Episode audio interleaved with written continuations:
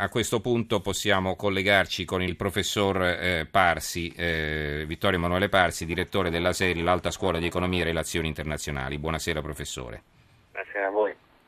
Allora, mettiamoci per un momento nella testa di Hamas, eh, adesso è chiaro che scatterà la rappresaglia israeliana e altra gente morirà. Allora, la convenienza militare mi sembra assolutamente nulla perché ammazzare quattro rabbini non cambia certo gli equilibri di forza. Ecco, però allora, secondo Hamas, quale può essere la convenienza politica? Perché se lo hanno fatto vuol dire che assurdamente ritengono utile una cosa di questo tipo, o no? È fatta salva evidente la, la, condanna per qualunque eh, gesto omicida come quello che è appena successo. Intanto bisogna capire se c'è una regia di Hamas o se c'è una appropriazione da parte di Hamas di un gesto compiuto da alcuni dei suoi militanti o simpatizzanti.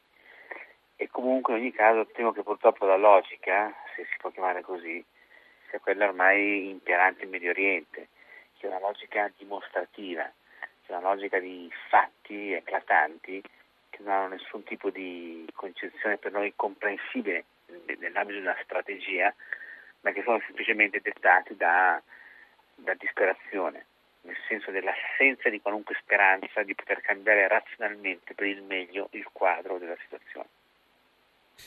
Senta professore, è vero che nelle scorse settimane c'erano stati altri attentati, eh, i passanti investiti dalle auto, anche altre persone che erano state accoltellate per strada, eh, eh, però si è fatto come un salto di qualità, se lo possiamo chiamare così. L'altre volte si era trattato dell'azione di un esaltato, Adesso l'attentato di ieri mattina ha tutta l'area di essere stato organizzato con cura. Allora come si spiega questo feroce atto di violenza? In realtà non, non c'è una differenza vera e propria, nel senso, ha ragione lei quando dice che c'è un salto di qualità nell'effetto, nel, nel clamore, nel, nel, nel, gesto simbolico, però mi sembra che sia un, una, un covare coerente purtroppo di rancore, di, di follia, ma ripeto, di follia disperata. Purtroppo eh, se ci mettiamo nei panni di, di, di, molti palestinesi la sensazione è quella che non ci sia nulla da sperare da atteggiamenti diversi da questi.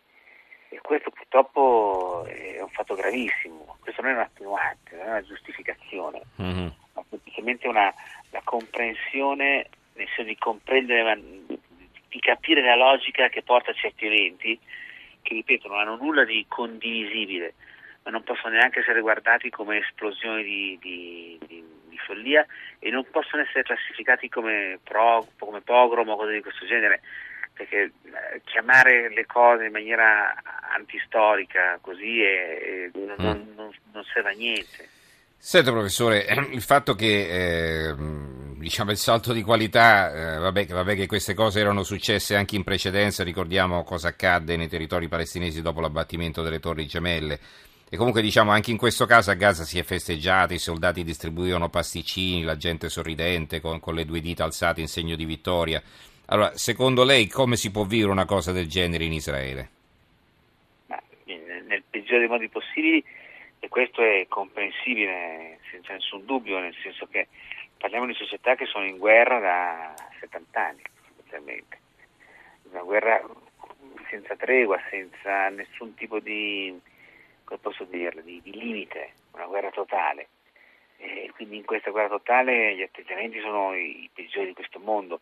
Abbiamo avuto episodi analoghi di compiacimento da parte di minoranze esaltate da una parte e dall'altra per i gesti efferati compiuti da attentatori piuttosto che compiuti attraverso la distruzione terroristica eh, dal, dal, cielo di obiettivi civili in, in, Gaza o in altri posti, per cui purtroppo la logica dell'odio alimenta i peggiori sentimenti.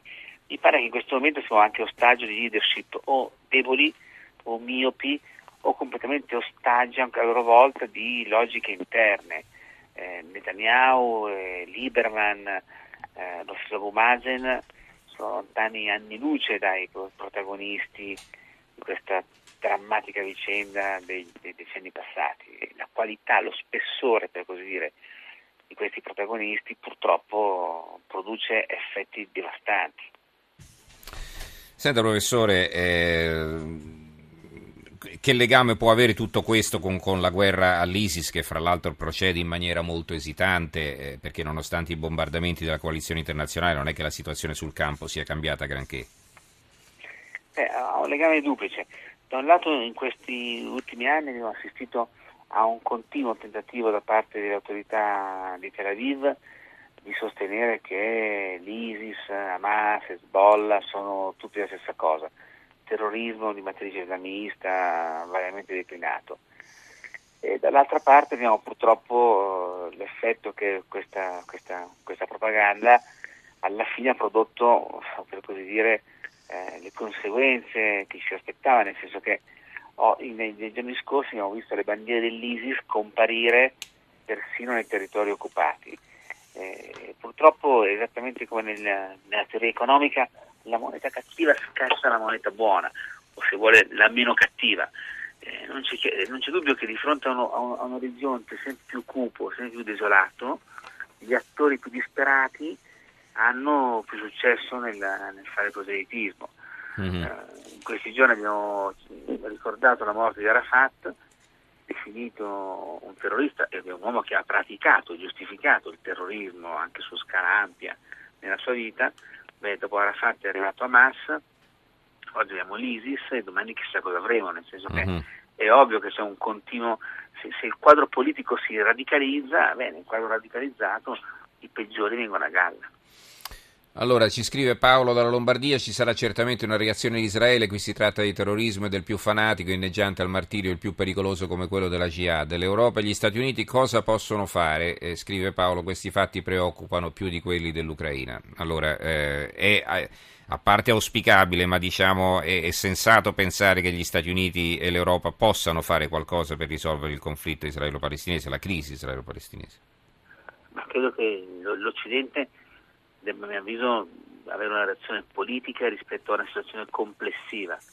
Quindi giustamente condannare questi atti, giustamente eh, colpirsi quelli quali potranno essere ritenuti responsabili oggettivi di quello che è successo, ma contemporaneamente registrare il fatto che c'è una, un, uno stallo della situazione che iniziava a smuoversi. E non possiamo dimenticare che in queste, in queste ultime settimane sono avvenuti riconoscimenti importanti non tanto della, del, dell'esistenza dello Stato palestinese che non esiste, ma del diritto anche ai palestinesi di avere una loro patria, una, un loro confine, un loro territorio, che è l'unica alternativa che si può fornire alla, alla, alla propaganda dell'odio. Questo è il punto, fornire speranze alternative è l'unica soluzione per poter evitare che la disperazione prevalga.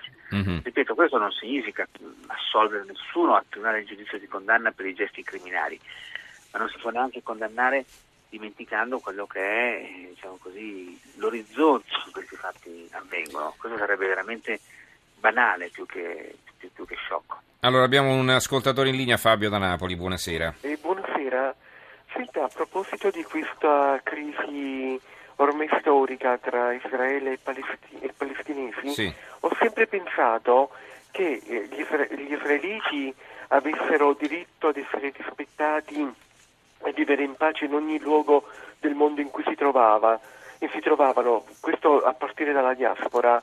Però mh, la Palestina e i palestinesi non hanno diritto a, a costituirsi uno Stato, un proprio Stato in, in, Palestina scacciando letteralmente i legittimi abitanti. Se proprio vogliono oh, gli israeliti costituire uno Stato israeliano, potrebbero anche farlo magari in, un, in uno Stato del centro America come il Texas, visto che gli Stati Uniti è il loro, il loro amico. Dove sbaglio in questo mio ragionamento? E beh, una deportazione di un intero popolo da una parte all'altra, insomma, è un po' complicata la storia, anche perché poi lo Stato eh, israeliano è stato costituito dall'ONU subito dopo la fine della Seconda Guerra Mondiale, quindi insomma è un po' difficile ridisegnare i confini a tavolino dicendo a tutti gli israeliani di spostarsi da un'altra parte. Comunque facciamo rispondere il professor Parsi, professore. La sentiamo un po' male, non so se è disturbato, se è un auricolare o qualcosa. Perché... Mi, sente meglio adesso? Sì, prego. No, è solo una, una, un precedente di pigrizia, credo. No, ma il, mia, il, il, intanto c'è un fatto storico, giusto, sbagliato, ormai è così, eh, per cui Israele esiste, per cui anche i più fieri eh, avversari dello Stato di Israele dovrebbero prendere contezza del fatto che dopo 70 anni le cose sono così, non si possono cambiare. E quindi non devi stare a parlare del come sarebbe stato il mondo se le cose fossero state diverse. Credo che va ricordato giustamente anche che quando il diritto all'esistenza dello Stato di Israele, sancito dalle Nazioni Unite, è stato sancito contemporaneamente al diritto all'esistenza di uno Stato palestinese. Dopodiché uno esiste e l'altro no. Io magari sarò un inguaribile ottimista, ma ritengo che il passaggio fondamentale intanto è quello di arrivare a, alla, alla creazione di due Stati e di uno Stato per ogni popolo. Non è la soluzione ideale, vediamoci molto chiaramente. Mm-hmm. La soluzione ideale sarebbe uno Stato che ignorasse l'appartenenza religiosa, etnica, quant'altro della sua componente. Un vero Stato liberale non può essere uno Stato liberale palestinese o uno Stato liberale ebraico. Uno Stato liberale ignora, diciamo così, volutamente la dimensione religiosa. Ma siccome ancora una volta la storia non possiamo cambiarla sulla base dei principi, la soluzione dei due Stati è comunque la meno peggio. Eh, di fatto però uno Stato a sé e l'altro Stato è sempre meno probabile. Questo anche per le politiche di Netanyahu eh, va riconosciuto. Dalla morte di Ravi purtroppo la classe dirigente israeliana ha saputo esprimere solo mm-hmm. il, il, diritto della, della, forza, non la forza del diritto. E questo lo dico con grande stima e rispetto per il popolo israeliano e con grande rammarico per le occasioni perdute. Non dimentichiamo che questo orizzonte di terrorismo cupissimo caratterizzato la storia medio orientale, Rabin è stato ucciso da un terrorista israeliano, non un terrorista palestinese. Mm. Allora, Rita da Rimini ci scrive perché le vittime palestinesi non scatenano lo stesso sdegno, perché l'attentato alla moschea dei giorni scorsi non ha avuto lo stesso impatto mediatico. Mm, non so adesso a quale attentato faccia riferimento la nostra ascoltatrice. Prego, professore. Semplicemente sui giornali, perché poi in realtà quando noi sentiamo poi le opinioni pubbliche, la pancia delle opinioni pubbliche è diversa da quella dei giornali questo anche, so, prima o poi dovremo dirci la verità su certe cose. Eh, e questo è anche pericolosissimo secondo me, perché è ovvio che c'è una differenza sostanziale tra quello che è l'antiebraismo, l'antisemitismo e quello che può essere l'opposizione a Israele. Questo non va confuso innanzitutto nell'interesse del popolo ebraico e dello stesso Israele. E però è ovvio che c'è un, una confusione che monta nel momento in cui certe cose si verificano. Per a mio avviso anche lì bisogna fare molta attenzione, noi abbiamo una, una, una, un doppio registro, no? abbiamo un, un, registro ufficiale in cui i, commenti, i dei giornali che lei legge sono i titoli prevalenti e poi abbiamo un, un registro dell'opinione pubblica profonda che è diverso.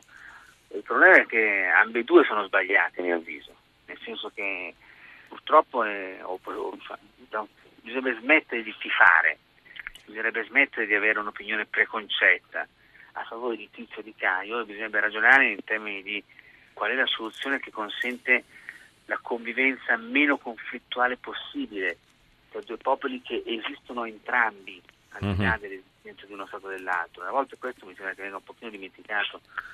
Bene.